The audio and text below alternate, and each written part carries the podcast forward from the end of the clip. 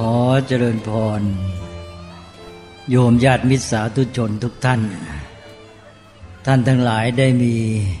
ใจเป็นกุศล มาทำบุญ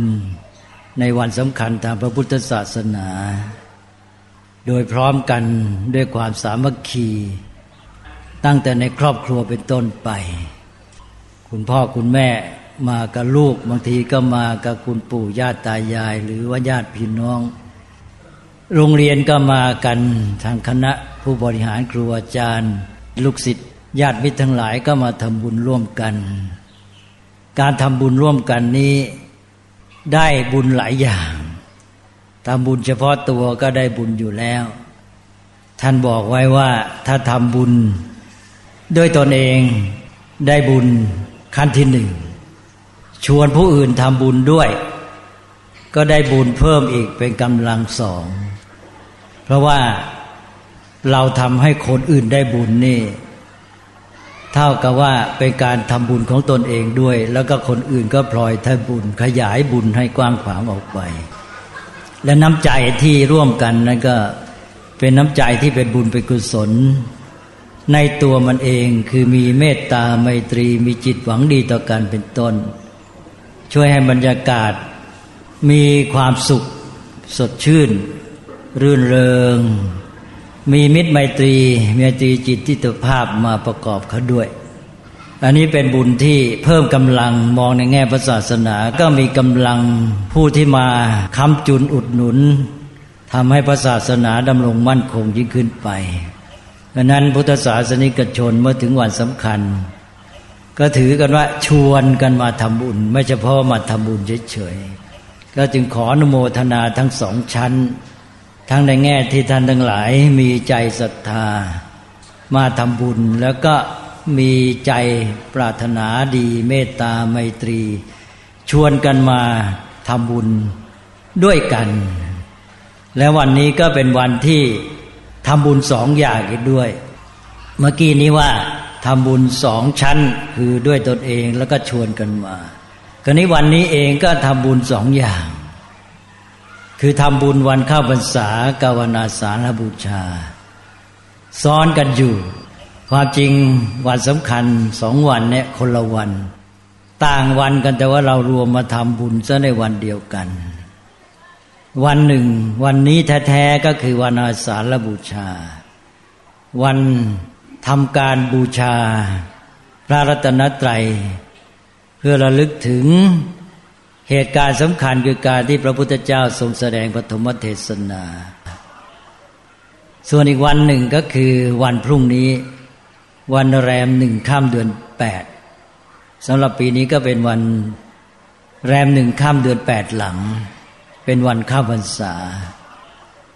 ความจริงการทำบุญสองวันนี้ทำคนละอย่าง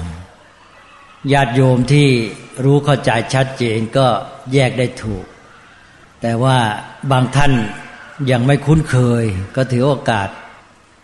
ทบทวนเป็นการแยกให้เกิดความเข้าใจชัดเจน ว่าที่เราได้ทำพิธีถวายเทียนพรรษาและผ้าอาบน้ำฝนไปเมื่อกี้นั้น เป็นการทำบุญในโอกาสเข้าพรรษาคือสำหรับวันพรุ่งนี้ ก็ทำให้เสร็จไปซะก่อน ส่วนวันอาสาฬบูชานั้นก็คือที่กำลังจะ ปฏิบัติต่อไป ได้แก่การเวียนเทียน นี่เรามาทำบุญสองอย่างในวันเดียวกันเพราะเพราะว่าสองวันนี้อยู่ติดกันใกล้กัน แต่ว่าแยกสองตอน คือตอนที่ถวายเทียนพรรษาภาพน้ำฝนก็แยกไปตอนหนึ่ง แล้วก็ทำพิธีเวียนเทียนก็แยกไปอีกตอนหนึ่ง ให้เห็นชัด รวมกันก็ไม่มีปัญหาอะไร แต่ว่าต้องเข้าใจให้ชัดด้วย ก็เลยถือโอกาส พูดจาเล่าให้โยมฟังเป็นเรื่องของความรู้เข้าใจเล็ก ๆ น้อยๆวันนี้ถือว่าไม่ค่อยมีกำลังจะพูด ไอมาก แต่ตามปกติอาตมาเวลาพูดเนี่ยจะไม่ไอ คือจะพูดแทนไอหมายความว่าลมมันระบายออกไปแทนไอ ไปจนกระทั่งพูดจบ พูดจบเมื่อไรทีนี้แล้วก็ ไอตามมาอย่างหนัก แต่ตอนนี้มันยังไม่ใช่เวลาไอ เวลาไอต้องหลังจากพูด ทีนี้ก็เล่าให้ฟังทั้งสองวันนิดหน่อย ก็พูดเรื่องวันเข้าพรรษาซะก่อนทั้งทางที่วันเข้าพรรษานั้นที่จริงเป็นวันพรุ่งนี้ วันเข้าพรรษาเป็นวันสำคัญตามทางพระวินัยเป็นเรื่องของพระสงฆ์จะต้องอยู่ประจำที่เป็นเวลาสามเดือนในฤดูฝน ก็เริ่มต้นฤดูฝนวัน แรมหนึ่งข้ามเดือนแปดเมื่อพระสงฆ์ปฏิบัติตามพระวินัยเนี่ยโยพุทธบริษัทฝ่ายคฤหัสถ์ก็มาสนับสนุนก็เลยเกิดประเพณีทำบุญขึ้นมา เป็นการสนับสนุนอุปถัมภ์พระสงฆ์เพื่อให้ท่านมีกำลังที่จะปฏิบัติศาสนกิจ อันนี้เป็นวันสำคัญทางพระวินัย ก็คือพูดง่าย ๆว่ามาอุปถัมภ์พระสงฆ์ใช่ว่าอ้าวพระสงฆ์อยู่จำพรรษาจะต้องมีผ้าอาบน้ำฝน โยมก็พากันนำผ้าอาบน้ำฝนมาถวาย พระสงฆ์จำพรรษาต้องมีการศึกษาเล่าเรียนปฏิบัติกิจวัตรทำวัดสวดมนต์บางทีก็เป็นเวลาค่ำคืน ต้องอาศัยแสงสว่างดวงประทีปญาติโยมก็ได้เอาเทียนพรรษามาถวาย เกิดเป็นประเพณีทำบุญอีกอย่างหนึ่งขึ้นมา เนี่ยประเพณีทำบุญเข้าพรรษาด้วยการถวาย เทียนพรรษาและภาพน้ำฝนก็เลยเกิดขึ้นมาเป็นประเพณีใหญ่โต มีการแห่เทียนมีการหล่อเทียน ก็เป็นเรื่องของประเพณีที่มาแต่โบราณ อันนี้ก็โยมทราบไว้ ที่จริงเป็นเรื่องของพระ แต่โยมมาสนับสนุนให้พระได้มีกำลังปฏิบัติศาสนกิจฤดูข้าพรรษาก็จะมีพระมากเป็นพิเศษ เพราะว่าเรามีประเพณีบวชเรียน เมื่อถึงฤดูเข้าพรรษาก็จะมีพระใหม่ เพิ่มขึ้นมาแล้วก็มาอยู่จำพรรษาก็จะมีการศึกษาเล่าเรียนเป็นพิเศษ แต่เดี๋ยวนี้วัดต่างๆ ประเพณีนี้ก็เรียกได้ว่าเสื่อมถอยลงไป ผู้บวชที่จะอยู่ประจำพรรษาเหลือน้อยลง หลวงพ่อจังหวัดหนึ่งเคยเล่าให้ฟังว่าจังหวัดของท่านนี้ ในเขตเทศบาลทั้งจังหวัดพรรษานั้น ไม่มีผู้บวชอยู่จำพรรษาเลยแม้แต่รูปเดียว ก็กลายเป็นว่าประเพณีนี้ได้เสื่อมถอย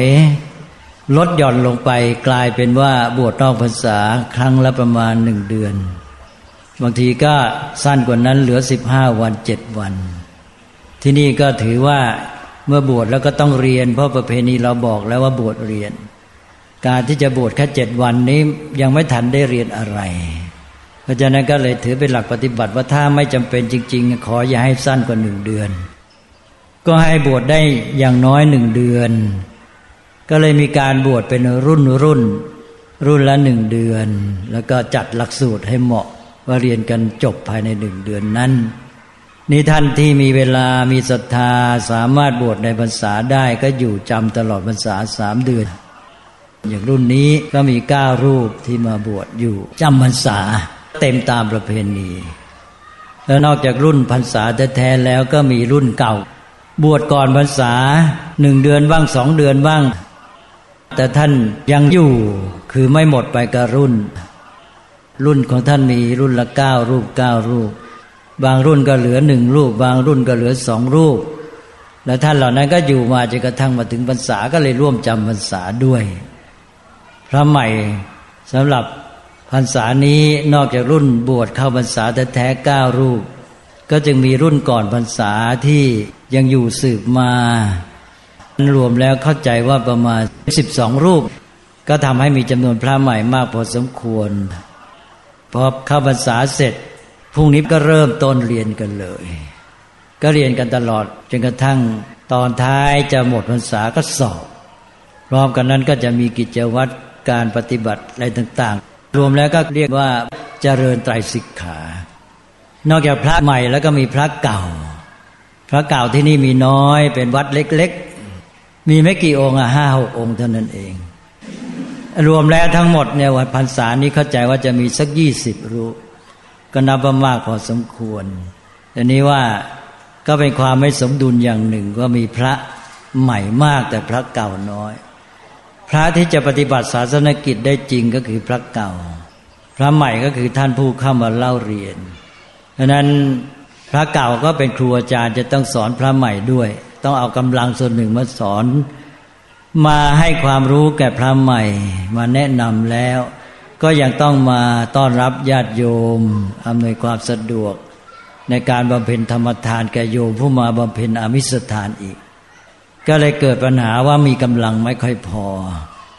ก็ถึงก็ต้องขอร้องญาติโยมว่าเอาละโยมร่วมทำบุญอีกอย่างหนึ่งนะ นอกจากโยมมาทำบุญของโยมที่ถวายทาน แล้วก็โยมทำบุญด้วยการอุปถัมภ์อุดหนุนศาสนกิจของพระด้วย คือพระนะท่านจะปฏิบัติศาสนกิจสำคัญที่สุดก็คือการเจริญใจศิกขาก็คือการศึกษานี้การศึกษานอกจากในวัดแล้วท่านยังจะต้องไปสอนตามโรงเรียนต่าง ๆ อีก กำลังไม่พอจริง ๆ นิยมก็มีศรัทธามากพากันมาถวายสังฆทาน เป็นอันดับหนึ่งเลย นอกจากนั้นก็เรื่องอื่นทำบุญเลี้ยงพระ แต่ว่าถวายสังฆทานนี้ก็เป็นปัญหามาก พระก็อยากจะฉลองศรัทธาโยม แต่กำลังตัวเองก็ไม่มีกำลังโดยเฉพาะกำลังในแง่เวลา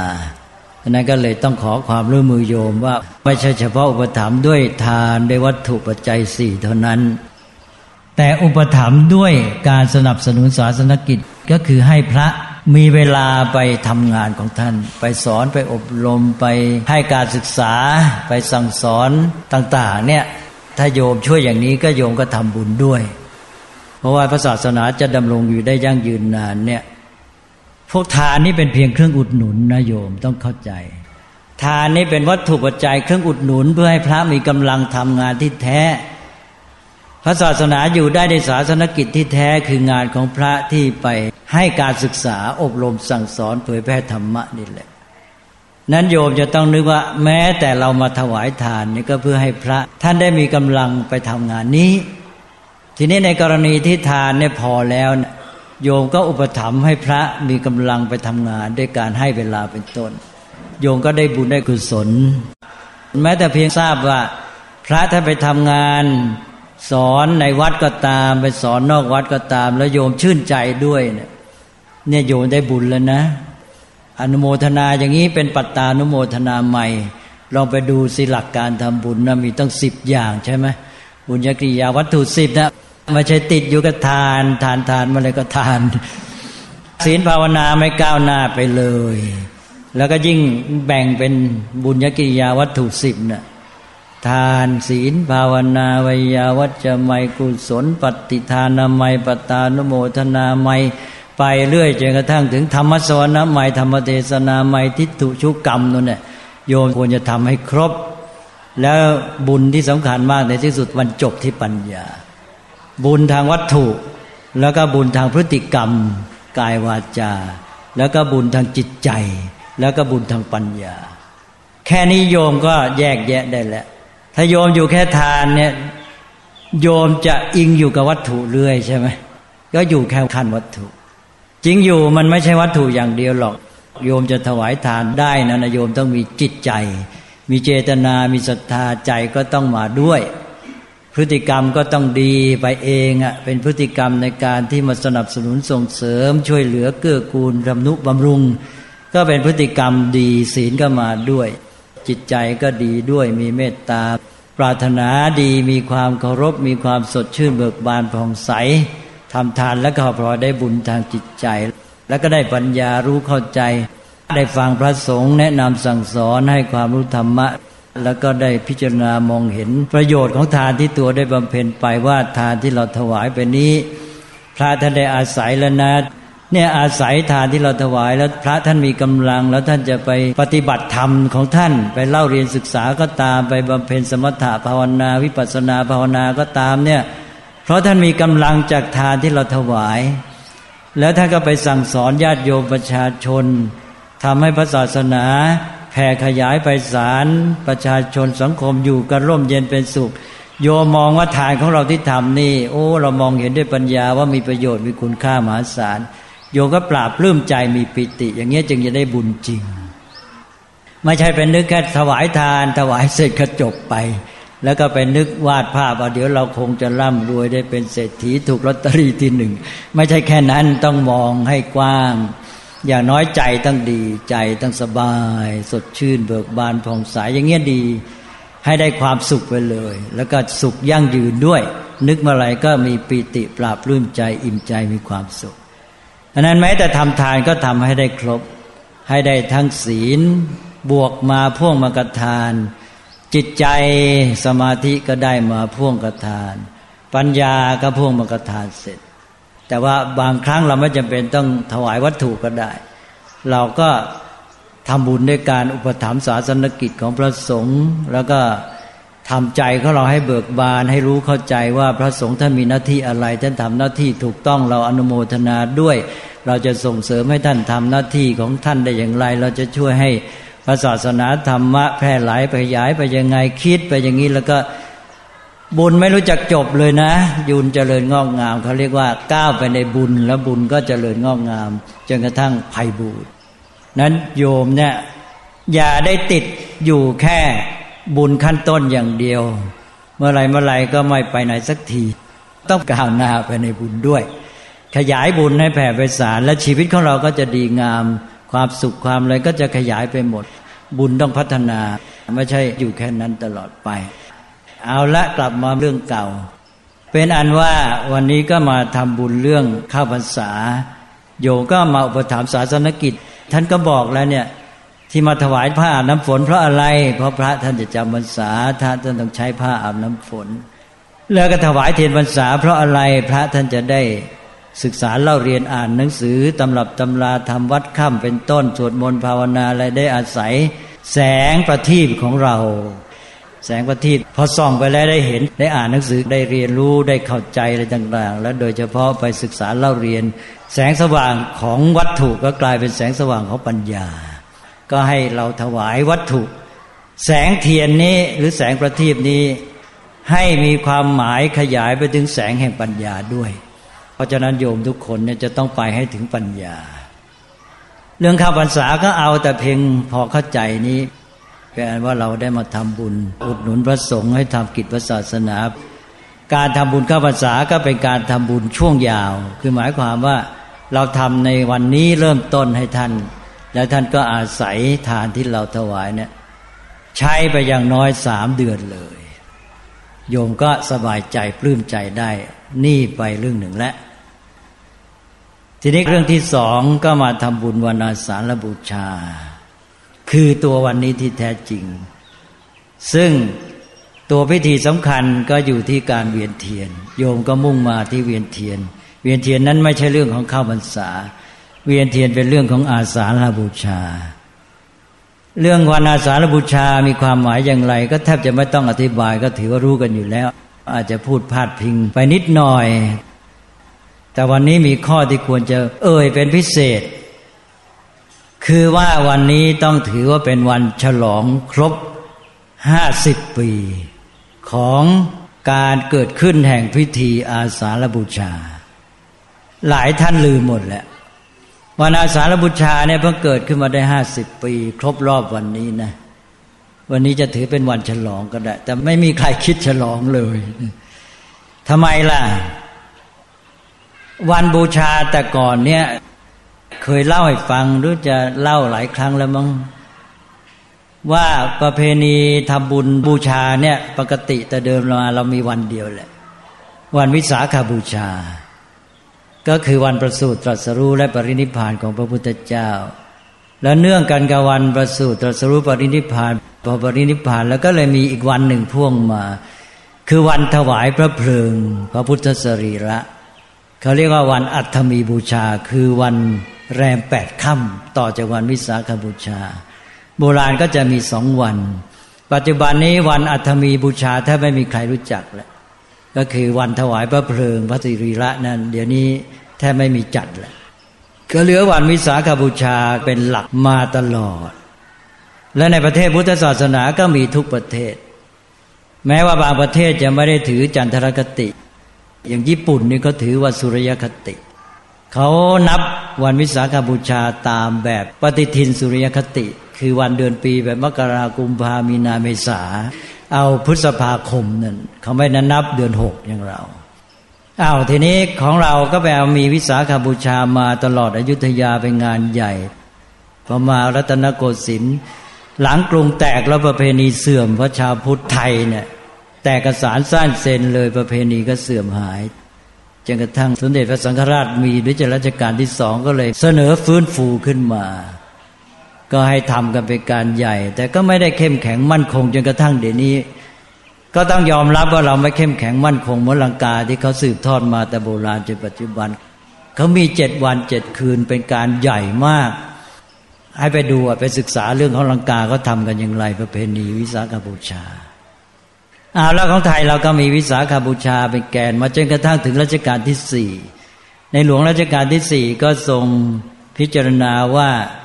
การที่พระพุทธเจ้า ทรงแสดงโอวาทปาติโมกในที่ประชุมใหญ่ประสงค์หนึ่งพันสองห้าสิบรูป เรียกว่าจาตุรงกสันนิบาตนั้นเป็นเหตุการณ์ใหญ่มาก น่าจะยกขึ้นมาจัดเป็นวันสำคัญให้มีการบูชาด้วย ก็เลยตกลงพระองค์ก็ทรงเป็นผู้นำแล้วก็จัดให้มีพิธีบูชาในวันที่เรียกว่ามาคบูชาคือในรัชกาลที่สี่นี่เองไม่ใช่ของเก่า แล้วก็อัตมีบูชาตอนนั้นก็ยังใช้ปฏิบัติกันมาก เวลาผ่านมาผ่านมาจนกระทั่งถึงพศ 2500 รัฐบาลไทยก็จัดทำบุญใหญ่ เรียกว่า ฉลอง 25 พุทธศตวรรษ ชาวบ้านชอบเรียกว่า ฉลองกึ่งพุทธกาลทางการก็ขอร้องว่าอย่าให้เรียก อย่าไปเรียกกึ่งพุทธกาลให้เรียกว่า ฉลองยี่สิบห้าพุทธศตวรรษ ก็ทำบุญฉลองยี่สิบห้าพุทธศตวรรษเสร็จทางคณะสงฆ์ตอนนั้นมีคณะสังฆมนตรี เป็นการปกครองคณะสงฆ์ยุคเก่า พระราชบัญญัติคณะสงฆ์พศ 2484 มีคณะสังฆมนตรีด้วย สังฆมนตรีว่าการองค์การศึกษาตอนนั้น ชื่อว่าท่านเจ้าคุณพระธรรมโกษาจารย์อยู่วัดมหาธาตุเป็นเจ้าคณะจังหวัดชนบุรี ท่านเป็นสังฆมนตรีว่าการวงการศึกษา ท่านก็เสนอขึ้นมาว่า วันที่พระพุทธเจ้าทรงแสดงปฐมเทศนาเนี่ยน่าจะถือเป็นเหตุการณ์สำคัญที่ควรฉลองหรือทำบุญบูชาด้วย ก็เลยเสนอไปยังรัฐบาล รัฐบาลตอนนั้นก็มีจอมพลปพิบูลสงครามเป็นนายกรัฐมนตรีก็เห็นด้วยก็ตกลงประกาศ ให้มีวันสำคัญทางพระพุทธศาสนาเพิ่มขึ้นอีกวันหนึ่ง คือวันที่เรียกว่าอาสาฬบูชา เป็นวันบูชาเนื่องในการแสดงปฐมเทศนาประกาศธรรมจักรกับวัตนสูตร นั่นก็คือพศถัดจากพศ2500 ที่ฉลอง 25 พุทธศตวรรษก็เป็น 2501 หรือ 2501 เมื่อนำมาถึงวันนี้ก็เลยครบ 50 ปีฉะนั้นวันนี้ก็เท่ากับว่าเป็นวันครบห้าสิบปีของการมีพิธีอาสาฬบูชา ก็เลยเล่าเป็นความรู้ให้ญาติโยมฟัง อันนี้บางทีเราก็ไม่รู้เข้าใจถึงวันมาคบูชาวิสาขาอาสาฬเราก็ทำไปเรื่อย ก็บูชากันไป เรื่องความรู้นี่สำคัญอย่างน้อยก็มีไว้บ้างดี ได้เข้าใจความเป็นไปเป็นมา ทีนี้พอมีเป็นหลักสามวันแล้วมีวันวิสาขบูชา มีมาคบูชามีอาสาฬบูชา ก็เลยมาคิดกันว่า เออสามวันนี้เรามาเรียกเป็นวันพระรัตนตรัยเป็นสามวันก็แล้วกัน แต่ละวันก็ยกถวายพระรัตนตรัยวันวิสาขบูชานี่เป็นวันที่พระพุทธเจ้าประสูติตรัสรู้ปรินิพพาน เป็นวันเกี่ยวกับองค์พระพุทธเจ้า เพราะฉะนั้นวันวิสาขบูชานี่น่าจะเรียกว่าเป็นวันพระพุทธเจ้า ก็ดูสมเหตุสมผลดี อันนี้ก็มาดูว่า เออ วันที่พระพุทธเจ้าทรงแสดงโอวาทปาติโมกโอวาทปาติโมกนั้นเป็นหลักใหญ่ของคำสอนของพระพุทธเจ้า ก็คือหลักใหญ่แห่งธรรมะ หรือหลักการของธรรมะในพระพุทธศาสนาทั้งหมด เป็นการทำความเข้าใจกันว่า หลักธรรมของพุทธศาสนาตั้งแต่จุดหมายสูงสุด คืออันนี้วิธีปฏิบัติคืออย่างนี้อันนั้นน่าจะถือว่าวันมาคบูชาเป็นวันพระธรรม ก็เลยตกลงว่าให้วันมาคบูชาเป็นวันพระธรรม ส่วนวันอาสาฬบูชานี้พระพุทธเจ้าทรงแสดงปฐมเทศนาแล้วเบญจวัคคีได้ฟัง หัวหน้าเบญจวัคคีชื่อว่าโกนัญญะได้บรรลุธรรม แล้วก็เติมชื่อให้ท่านเป็นอัญญาโกนัญญะ เรียกกันว่าเป็นอัญญาโกนัญญะ เพราะคำว่าอัญญาแปลได้รู้แล้ว อัญญาสิวัตโพโกนันอยู่โกนัญญะได้รู้แล้วหนอ ก็เลยได้เป็นเหมือนกับสมญาของท่านว่าอัญญาโกนัญญะ ประเทศอื่นเขาเรียกอัญญาตะโกนัญญะ ประเทศไทยเรียกอัญญาโกนัญญะ เพี้ยนกันนิดหน่อย อันนี้ท่านก็ขอบวชก็เลยเป็นพระภิกษุองค์แรก เราก็ถือว่า เออ วันอาสาฬบูชานี้เกิดพระภิกษุองค์แรกนะ ก็เป็นพระอริยสาวกองค์แรก พระรัตนตรัยก่อนนี้ก็มีแค่พระพุทธเจ้ากับพระธรรมตอนนี้มีพระสงฆ์ด้วย ถ้าอย่างนั้นเราก็เรียกวันอาสาฬบูชาเป็นวันพระสงฆ์ดูเข้าเหตุผลดีก็เลยตกลง คล้าย ๆ ตกลงอะแต่ที่จริงก็ไม่ได้มีการตกลงเป็นทางการอะไร ก็เลยคล้าย ๆ ถือกันมาบอกว่าวันวิสาขาบูชาเป็นวันพระพุทธเจ้า วันมาฆบูชาเป็นวันพระธรรม วันอาสาฬบูชาเป็นวันพระสงฆ์แต่ว่ากันไปแล้วที่จริงในเหตุการณ์ทางพุทธประวัติเองนั้น อาสาฬบูชาเนี่ยเกิดก่อนมาฆบูชานะ เพราะว่าพุทธเจ้าทรงแสดงปฐมเทศนาก็คือเทศครั้งแรกจนกระทั่งมีสาวกองค์แรกขึ้นมา ตอนที่พุทธเจ้า แสดงโอวาทปาติโมกันมาครับูชานั้นมีพระสงฆ์ตั้งพันสองร้อยห้าสิบรูปแล้วอ้าวไม่เป็นไรตกลงก็มีเหตุมีผล นี่บางท่านก็มาคิดเอาของท่านบอกเอ๊วันอาสาฬบูชานี้เป็นวันประกาศธรรมะนี่ เป็นวันที่พระพุทธเจ้าเทศครั้งแรกประกาศธรรม น่าจะเป็นวันพระธรรมอ้าวบางท่านก็บอกน่าจะเอาวันวันอาสาฬบูชาเป็นวันพระธรรม ก็ว่าไปอย่าไปเถียงกันเลย ไม่ต้องไปเถียงกันหรอกอันนี้พระพุทธเจ้าไม่ได้ทรงว่าบันหรอกเรามาว่ากันเอง ตกลงกันยังไงก็ได้ให้มันได้ความหมายดีกันแล้วกัน ขออย่างเดียวอย่าไปเถียงกัน ก็ได้ความหมายให้เป็นประโยชน์ให้มีคุณค่า และให้เกิดผลในการปฏิบัติเอามาใช้ได้และเป็นดีที่สุดทีนี้เราก็มาถึงวันอาสาฬบูชาและ จะเรียกเป็นวันพระสงฆ์ก็สอดคล้องในชุด จะถืออย่างนี้ก็ถือไป แต่ถ้าพูดตามเหตุการณ์ ก็เรียกได้ว่าเป็นวันประกาศพระธรรมจักร และแสดงมัชชิมาปฏิปทา หรือประกาศธรรมจักรแสดงทางสายกลาง อันนี้คือตัวเหตุการณ์ที่แท้ เมื่อกี้บอกว่าวันอาสาฬบูชานั้นมาถึงวันนี้ก็ครบห้าสิบปี แต่เหตุการณ์ของอาสาฬบูชานั้นน่ะ2,595ปีแล้ว นะไม่ใช่50ปี แต่เรามาทำวิธีบูชานะได้50ปี ก็คือพระพุทธเจ้าทรงเทศครั้งแรกปฐมเทศนา แล้วก็พระธรรมที่เทศนั้นเป็นพระสูตรเรียกว่าธรรมจักรกับปวัตนสูตร พระสูตรว่าในการหมุนวงล้อแห่งธรรม เราก็เรียกกันง่าย ๆ ว่าเป็นวันประกาศพระธรรมจักรคือไม่จำเป็นต้องไปเรียกเต็มว่าธรรมจักรกับปวัตนสูตร คำว่าธรรมจักเนี่ยก็เป็นทั้งเนื้อหาสาระของธรรมจักกับปวัตนสูตร และบางครั้งก็เรียกแทนพระสูตรนี้ทั้งสูตรด้วย แล้วธรรมจักกับปวัตนสูตรนั้นสาระสำคัญเนี่ยก็ขึ้นด้วยมัชชิมาปฏิปทาหรือทางสายกลาง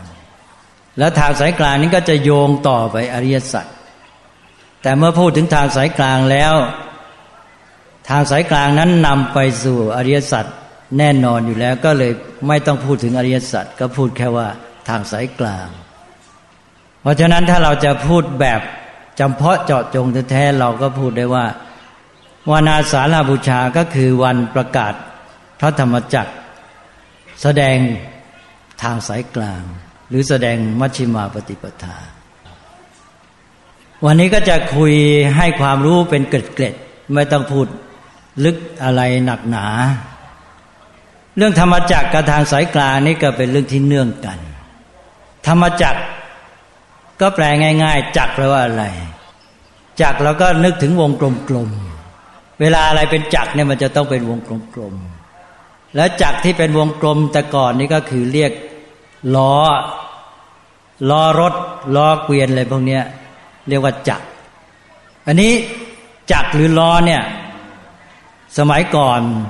เกิดขึ้นมานี่คนตื่นเต้นมาก เพราะเป็นสัญลักษณ์ของความเจริญของความ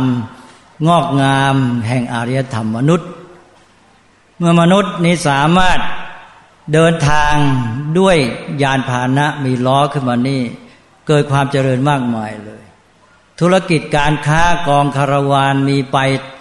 ในประเทศต่าง ๆ สื่อสารกันได้ไปได้ทั่วถึง หนึ่งแล้วนะ ด้านการพาณิชย์ค้าขาย ความเจริญก็มาตามมากับการพาณิชย์นั้นเพราะนอกจากการค้าขายแล้วอะไรต่ออะไร วัฒนธรรมอะไรต่าง ๆ ก็ไปด้วย ความรู้การสื่อสาร ความรู้ต่างๆได้ไปกับการค้ามากสมัยก่อน สมัยโบราณดังนั้นล้อรถนี่เป็นเครื่องหมาย สัญลักษณ์ของความเจริญ หรือการพัฒนาอย่างสูงของอารยธรรม แต่ไม่ใช่เท่านั้น มื่อล้อรถเกิดขึ้นแล้วรถไปได้เนี่ย มันไม่ใช่เฉพาะธุรกิจการค้าการพาณิชย์เท่านั้น แต่หมายถึงอำนาจของราชาด้วย เพราะว่าพระราชาก็มีรถศึกแล้วทีนี้ แต่ก่อนนี้ต้องรบด้วยช้างด้วยม้าด้วยทหารราบตอนนี้มีรถมาแล้วมีรถศึก เพราะนั้นก็กลายเป็นว่ามีล้อรถล้อก็คือเครื่องหมายของรถนั่นเอง รถที่พาไปสามารถแผ่อำนาจไป ต่อมาคำว่าจักรหรือล้อนี้ก็เลยกลายเป็นสัญลักษณ์แห่งอำนาจ หมายของการแผ่ไปแห่งอำนาจล้อรถศึกแผ่ไปถึงไหน อาณาจักรก็ขยายไปถึงนั่น ก็เลยเกิดคำว่า อาณาจักรขึ้นมา อาณาจักรก็คือดินแดนที่ล้อแห่งอำนาจไปถึง เดี๋ยวนี้เราก็ยังใช้อยู่เนี่ยเราก็ใช้โดยไม่รู้เลยใช่ไหมอาณาจักร อาณาจักรก็คือวงล้อแห่งอำนาจ แต่ก่อนนี้ล้อรถศึกมันพาไปล้อรถนี้ไปถึงไหนก็อำนาจของพระราชาไปถึงนั่นคำว่าอาณาจักรก็เกิดขึ้นก็คือดินแดนที่อยู่ในอำนาจของพระราชาพระองค์นั้น อันนี้ก็จะโยงมาหาธรรมจักร พระพุทธเจ้าทรงพิจารณาว่าล้อมันพาอำนาจไปเนี่ยบางทีมันพาไปแต่ความเดือดร้อน พาสงครามไป การเบียดเบียนไปถึง เพราะนั้นควรจะคิดกันให้ดี ควรจะให้ล้อนี้เป็นเครื่องนำเอาสิ่งที่สูงส่งกว่านั้นไปด้วย อะไรที่ดีที่สูงสุดประเสริฐก็คือธรรมะ เพราะฉะนั้นล้อนี่ควรจะนำธรรมะไป เพราะฉะนั้นก็เกิดคำว่า ธรรมจักขึ้น นี่แหละพระสูตรนี้เป็นพระสูตรที่ปฏิวัติความคิดมนุษย์ คืออย่ามัวคิดแต่ว่าจะแผ่อำนาจ ให้แผ่ขยายธรรมไปดังนั้นแทนที่จะมีเพียงอาณาจักรก็ให้มีธรรมจักร พระพุทธเจ้าทรงแสดงธรรมครั้งแรกก็เหมือนหมุนวงล้อแห่งธรรมะ ให้วงล้อแห่งธรรมะเนี่ยแผ่ขยายก็คือหมุนไป แล้ววงล้อแห่งธรรมะเนี่ยหมุนไปถึงไหน ดินแดนแห่งความร่มเย็นเป็นสุขด้วยธรรมะก็จะไปถึงดังนั้นธรรมจักรก็จะมีความหมายสองอย่าง เช่นเดียวกับอาณาจักร หนึ่งก็คือวงล้อแห่งธรรมที่พระพุทธเจ้าทรงหมุนก็คือประกาศธรรมะแล้ววงล้อนี้เพื่ออะไรก็เพื่อให้วงล้อนี้หมุนไปแผ่ธรรมะ ความดีงามความร่มเย็นเป็นสุขแผ่ไปถึงไหนดินแดนนั้นก็เป็นดินแดนแห่งธรรมะ ก็คือดินแดนที่วงล้อแห่งธรรมะ หมุนไปถึงนั่นเองดังนั้นธรรมจักรก็เลยแปลได้ทั้งวงล้อแห่งธรรมที่จะแผ่ไป และแปลว่า ดินแดนที่วงล้อแห่งธรรม หมุนไปถึงหรือแผ่ไปถึง ธรรมจักรก็เป็นทั้งตัวธรรมะที่แสดง แล้วก็เป็นทั้งดินแดนแห่งธรรมะด้วย ชาวพุทธก็ควรจะพยายามสร้างธรรมจักรคือดินแดนแห่งธรรมะนี้ให้เกิดขึ้น เราก็เลยมีอาณาจักรกับธรรมจักร วันนี้เป็นวันที่สำคัญมาก เพราะเป็นวันแห่งธรรมจักรพระพุทธเจ้าประกาศธรรมจักร เมื่อมีล้อ มีรถมียานพาหนะก็ต้องมีทางไป ทางไปนี้แหละก็คือทางที่พุทธเจ้าต้องประสงค์คือทางสายกลางแล้วธรรมจักรล้อรถแห่งธรรมะนี้ ก็ไปกับทางสายกลางนี้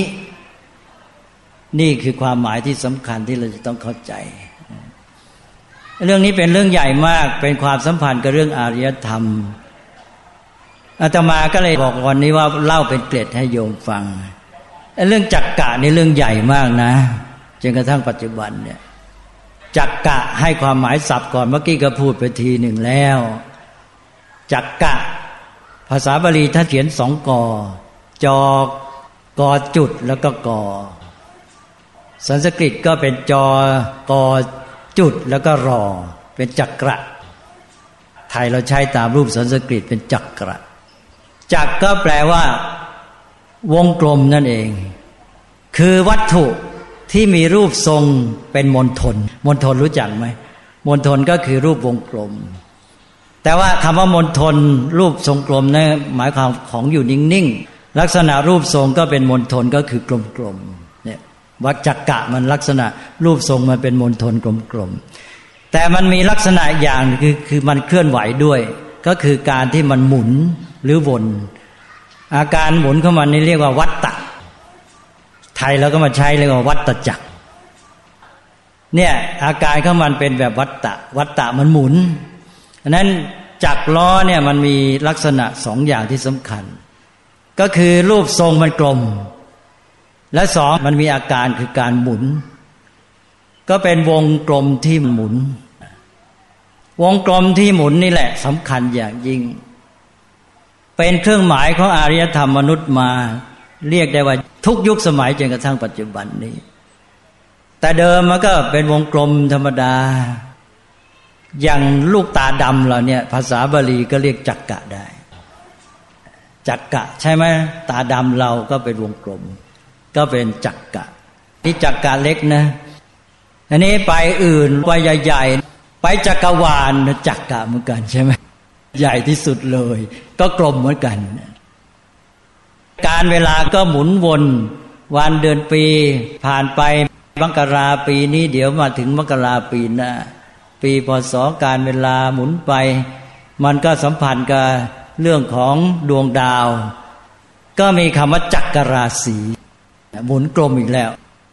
แล้วตัวเวลาเองก็เรียกว่ากาลจักรอีกเอาละนี่เป็นด้านหนึ่ง มันเป็นเรื่องเกี่ยวกับธรรมชาติ ทีนี้เรามาดูจักรที่มันเข้ามาสู่การใช้ประโยชน์ของมนุษย์ ในสมัยพุทธกาลนั้นจักกะได้นำมาใช้ในความเป็นอยู่ของมนุษย์หลายอย่าง อย่างหนึ่งที่เด่นมากก็คือ แป้นหมุนของช่างหม้อในการปั้นหม้อกุมภการะว่าช่างหม้อเขาปั้นหม้อเนี่ยเขาจะมีแป้นหมุนแล้วเขาก็จะปั้นบน แป้นหมุนนั้น นี่เรียกว่าจักกะ มีศัพท์เฉพาะเรียกกุมภการจักกะ เพราะจักกะของช่างหมอจักกะนี้ก็ก้าวต่อมา อย่างที่ว่าเมื่อกี้ก็มีล้อเกิดขึ้นล้อรถก็พาเกวียนไปทำให้การเกษตรเจริญรุ่งเรืองทำให้การค้าพาณิชย์รุ่งเรืองทำให้การแผ่อำนาจขยายไปได้ ก็เข้าสู่ยุคของการสื่อสารคมนาคมได้กว้างไกล เป็นความเจริญของอารยธรรม เพราะฉะนั้นจักกะ จึงเป็นเครื่องหมายของความเจริญแห่งอารยธรรมมนุษย์อย่างที่บอกไปแล้ว จนกระทั่งมาเป็นคำสำคัญเรียกว่าอาณาจักร ทีนี้คำว่าจักรกะเนี่ยตามศัพท์ ท่านแปลว่า สิ่งที่บดแผ่นดินไป เวลามันไปเนี่ยมันบดผืนแผ่นดินไป แล้วมันเป็นเครื่องแสดงอำนาจ เพราะฉะนั้นเลยมาใช้เป็นอาวุธของพระนารายณ์เรียกว่าจักรอาวุธหรือจักรพระนารายณ์นั้นมีจักรเป็นอาวุธ วงกลมที่จักรของพระนารายณ์เนี่ย ขอบของท่านมันเป็นจักรจักรจักรบาลีสันสกฤต มามีจักรไทยก็เป็นรวมนะเข้าใจไหมจักรไทยหมายความว่าไง เป็นจักรจักรจักรมันมีขอบเป็นจักรจักรทีนี้จักรบาลีสันสกฤตที่มีจักรไทยเป็นขอบเนี่ย ก็มาเป็นอาวุธของพระนารายณ์พระนารายณ์ ทรงพิโรธไม่พอว่าไทยใครก็คว้างเปรี้ยงไปตัดคอเลย นี่เป็นเครื่องหมายอำนาจเหมือนกันใช่ไหมแล้วก็ยังมีเรื่องของการลงโทษชนิดหนึ่งก็ใช้จักหมุนบนศีรษะเนี่ยก็เป็นเครื่องมือชนิดหนึ่งเนี่ยจักเครื่องมือของอำนาจ พุทธศาสนาได้เห็นว่า โอ้เขาใช้ในเรื่องของอำนาจเรื่องไม่ดีเบียดเบียนกันมาก ก็นำมาใช้ในทางความดีงามเป็นธรรมจักรอย่างที่ว่าเนี่ยเพราะนั้นเราจะต้องเห็นความสำคัญ ของธรรมจักรโดยเฉพาะแนวคิดใหม่ ที่เกิดขึ้นมาเพื่อจะเปลี่ยนแนวทางของอารยธรรมมนุษย์เอาละขอผ่านไปไปอมจักกะในตอนนี้ก็คือ ขั้นตอนสำคัญของอารยธรรมมนุษย์ที่ถึงขั้นมีรถมีพาหนะที่จะได้เดินทางไปไกล ๆ ทั้งการค้าธุรกิจการพาณิชย์ และการแผ่อำนาจ ต่อมาอีกยุคหนึ่งก็เข้าสู่ยุคที่เรียกว่าอุตสาหกรรม พอเข้ายุคอุตสาหกรรมก็มีจักรแบบพระนารายเกิดขึ้น จักรแบบพระนารายก็คือจักรวงกลมที่มันมีจักรอยู่รอบๆจักรไทย มีจักรจักรจักรจักรอยู่รอบนั้นนะก็มาเป็นฟันเฟือง ฟันเฟืองนี่ก็เป็นสัญลักษณ์อย่างหนึ่งของอุตสาหกรรม บางทีก็เป็นสัญลักษณ์ของวิชาวิศวกรรมศาสตร์ ซึ่งเราอาจจะเรียกว่าวิชาจักรยนตรศาสตร์ ก็คือเรื่องวงกลมเนี่ยสำคัญมาก วงกลมที่มันหมุนเนี่ยเป็นตัวสำคัญเลย ถ้าไม่มีตัวนี้แล้วอุตสาหกรรมไปได้ยากดังนั้นยุคอุตสาหกรรมก็จเจริญขึ้นมาด้วยจักรตัวนี้ จักรวงกลมวงล้อที่มันหมุนอันเนี้ยซึ่งตอนนี้อาจจะมีรูปจักรอยู่ที่ขอบ ก็จเจริญกันมาจนกระทั่งแม้แต่เครื่องบิน เครื่องบินที่เป็นความเจริญของยุคอุตสาหกรรม มาประสานบรรจบกับความเจริญของการเดินทางสื่อสารคมนาคม ที่เจริญสูงสุด ก็เป็นเทอร์โบเจ็ตไอ้เทอร์โบตัวนี้ก็จักอีกแหละเทอร์โบเทอร์ไบน์เครื่องยนต์พวกนี้เป็นจักร ก็คือตัวมันเป็นรูปวงกลม แต่ว่าใช้วิธีเจาะช่องให้ไอแก๊สผ่าน เพื่อจะขับเคลื่อนไป นะไอ้เทอร์โบเจตก็เป็นเรื่องของจักรอีกที นี่ก็เจริญมาเป็นขั้นหนึ่งของอารยธรรม ยุคอุตสาหกรรมก็เจริญมาเรื่อยจนกระทั่งเวลานี้ เขาบอกว่าผ่านพ้นยุคอุตสาหกรรมแล้ว มนุษย์ก็เจริญเข้าสู่ยุคที่เรียกว่าไอทีเป็นยุคของเทคโนโลยีทางการสื่อสารข้อมูลข่าวสาร อันนี้เรามักจะลืมว่า ไอ้ตัวสำคัญที่เป็นแกนหลักของความเจริญในยุคนี้ก็คือจักรเหมือนกัน จักรตัวนี้เดี๋ยวนี้เขาเรียกว่า disc ใช่ไหม disc ตัวเนี้ยมันเป็นวงกลมเป็นจานนั่นแหละ เป็นจานกลมๆเป็นฮาร์ดดิสก์ในเครื่องคอมพิวเตอร์ แล้วมาเป็นซีดีซีดีย่อจากอะไร Compact Disc แล้วก็เป็นดีวีดีก็ digital video disc ก็ disc ทั้งนั้น ไอ้เจ้า disc พวกนี้แหละที่เป็นแกนของความเจริญของยุคไอทีความเจริญนี้พุ่งมาถึงตอนนี้ เราก็อาศัยไอ้เจ้าจักรใหม่เนี่ยเป็นคอมพิวเตอร์จักรแล้วคอมพิวเตอร์จักรนี้ก็พาเราท่องเที่ยวไปใน space ใหม่ เรียกว่า cyberspace cyberspace นี่ก็เป็นอวกาศแห่งความคิด หรือเป็นอวกาศแห่งจินตนาการ ไม่ใช่อวกาศที่แท้จริง ถ้าเราก็อาศัยไอ้เจ้า disc พวกนี้พาเราไป เราก็ท่องเที่ยวไป บางทีเราไม่ได้เห็นคุณค่าไม่รู้หรอก ว่ามันเป็นตัวขับเคลื่อนที่สำคัญ เราก็มีอินเทอร์เน็ต เราก็มีเครือข่ายที่เชื่อมต่อถึงกัน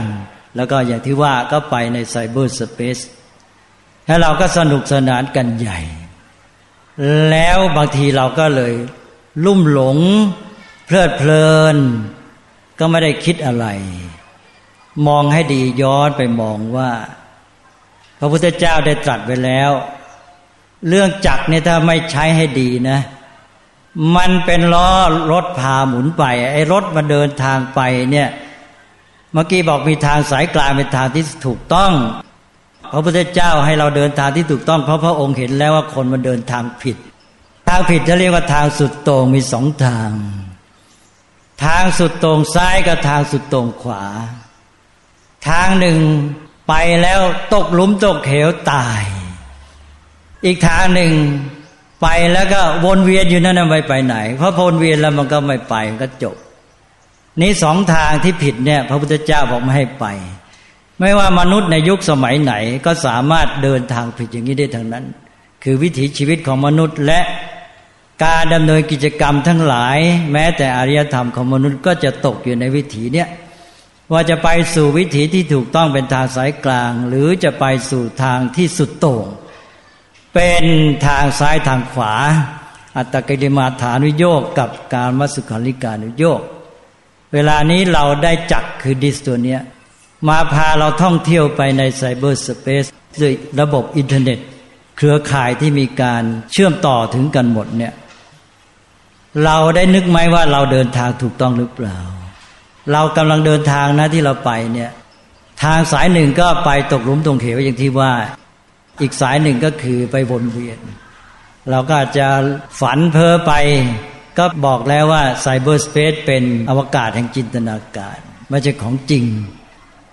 แล้วจินตนาการนี้ถ้าไม่ประกอบด้วยปัญญาก็เป็นจินตนาการแห่งความเพ้อฝัน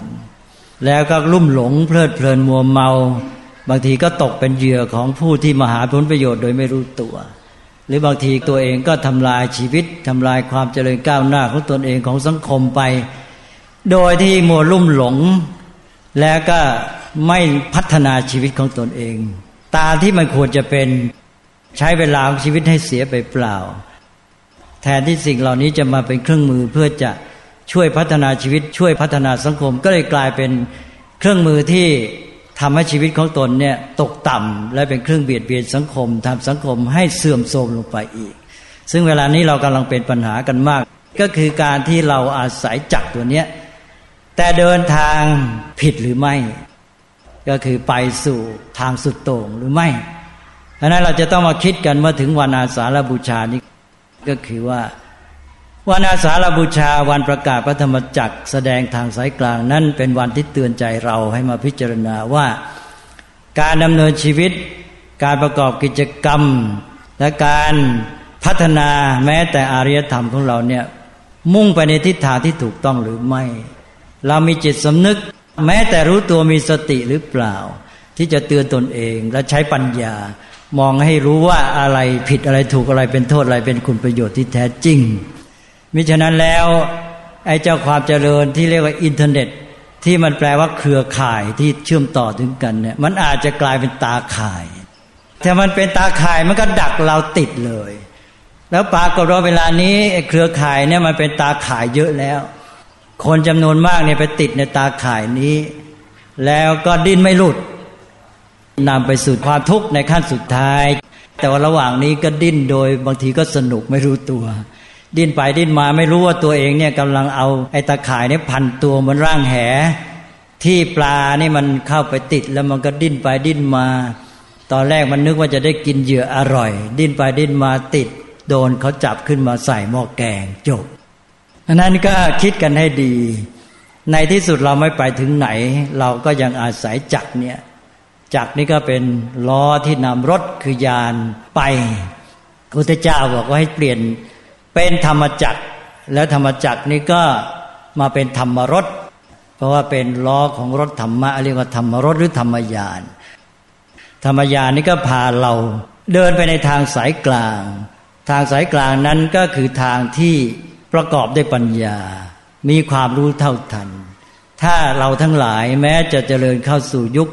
ของไซเบอร์สเปซใช้อินเทอร์เน็ตอะไรก็แล้วแต่ ถ้าเราไม่ลืมสติ เรายังรู้จักใช้ปัญญา และใช้มันเพื่อปัญญา เราจะมีทางเจริญพัฒนา ถ้าท่านใช้เพียงเพื่อ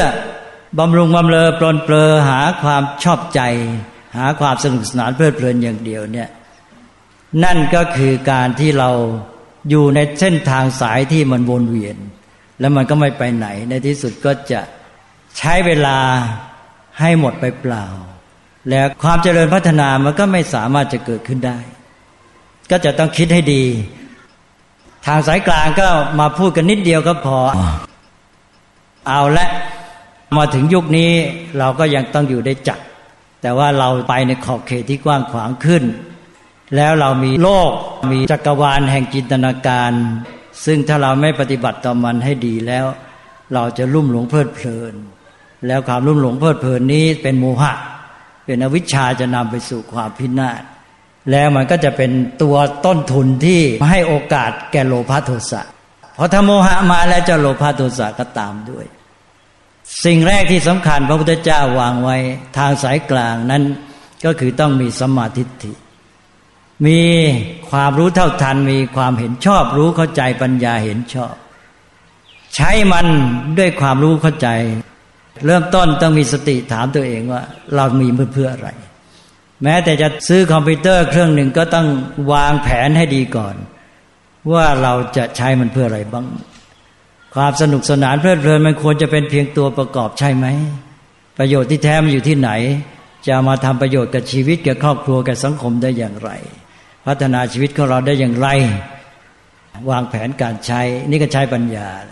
ใช้ปัญญาและต้องเพื่อปัญญา ใช้แล้วเราได้ปัญญาไหมได้ความรู้ไหมปัญญาพัฒนาได้รู้เข้าใจโลก อย่างน้อยรู้ข่าวสารข้อมูลไม่พอ ต้องเข้าถึงเข้าใจข่าวสารข้อมูลเหล่านั้น เอาไปใช้ประโยชน์ได้ สนองความต้องการในทางที่เป็นคุณเป็นประโยชน์ได้ แล้วก็มองว่า เออที่จริงมันมีพื้นเพื่อประโยชน์กับชีวิตและสังคมนะ แล้วเราใช้เพื่อประโยชน์กับชีวิตอย่างไร ใช้เพื่อประโยชน์กับสังคมอย่างไร ถ้าเกิดว่าใช้แล้วลุ่มหลงชีวิตเราไม่เจริญพัฒนา ก็ต้องสงสัยว่าผิด แล้วใช้แล้วไม่เกื้อกูลแก่ครอบครัว แก่เพื่อนมนุษย์ แก่สังคม เอ๊ะต้องสงสัยแล้วว่าผิดแน่ เดินทางผิด ไม่ใช่ทางสายกลางแล้ว แค่นี้ก็เริ่มเข้าสู่ทางที่ถูกต้อง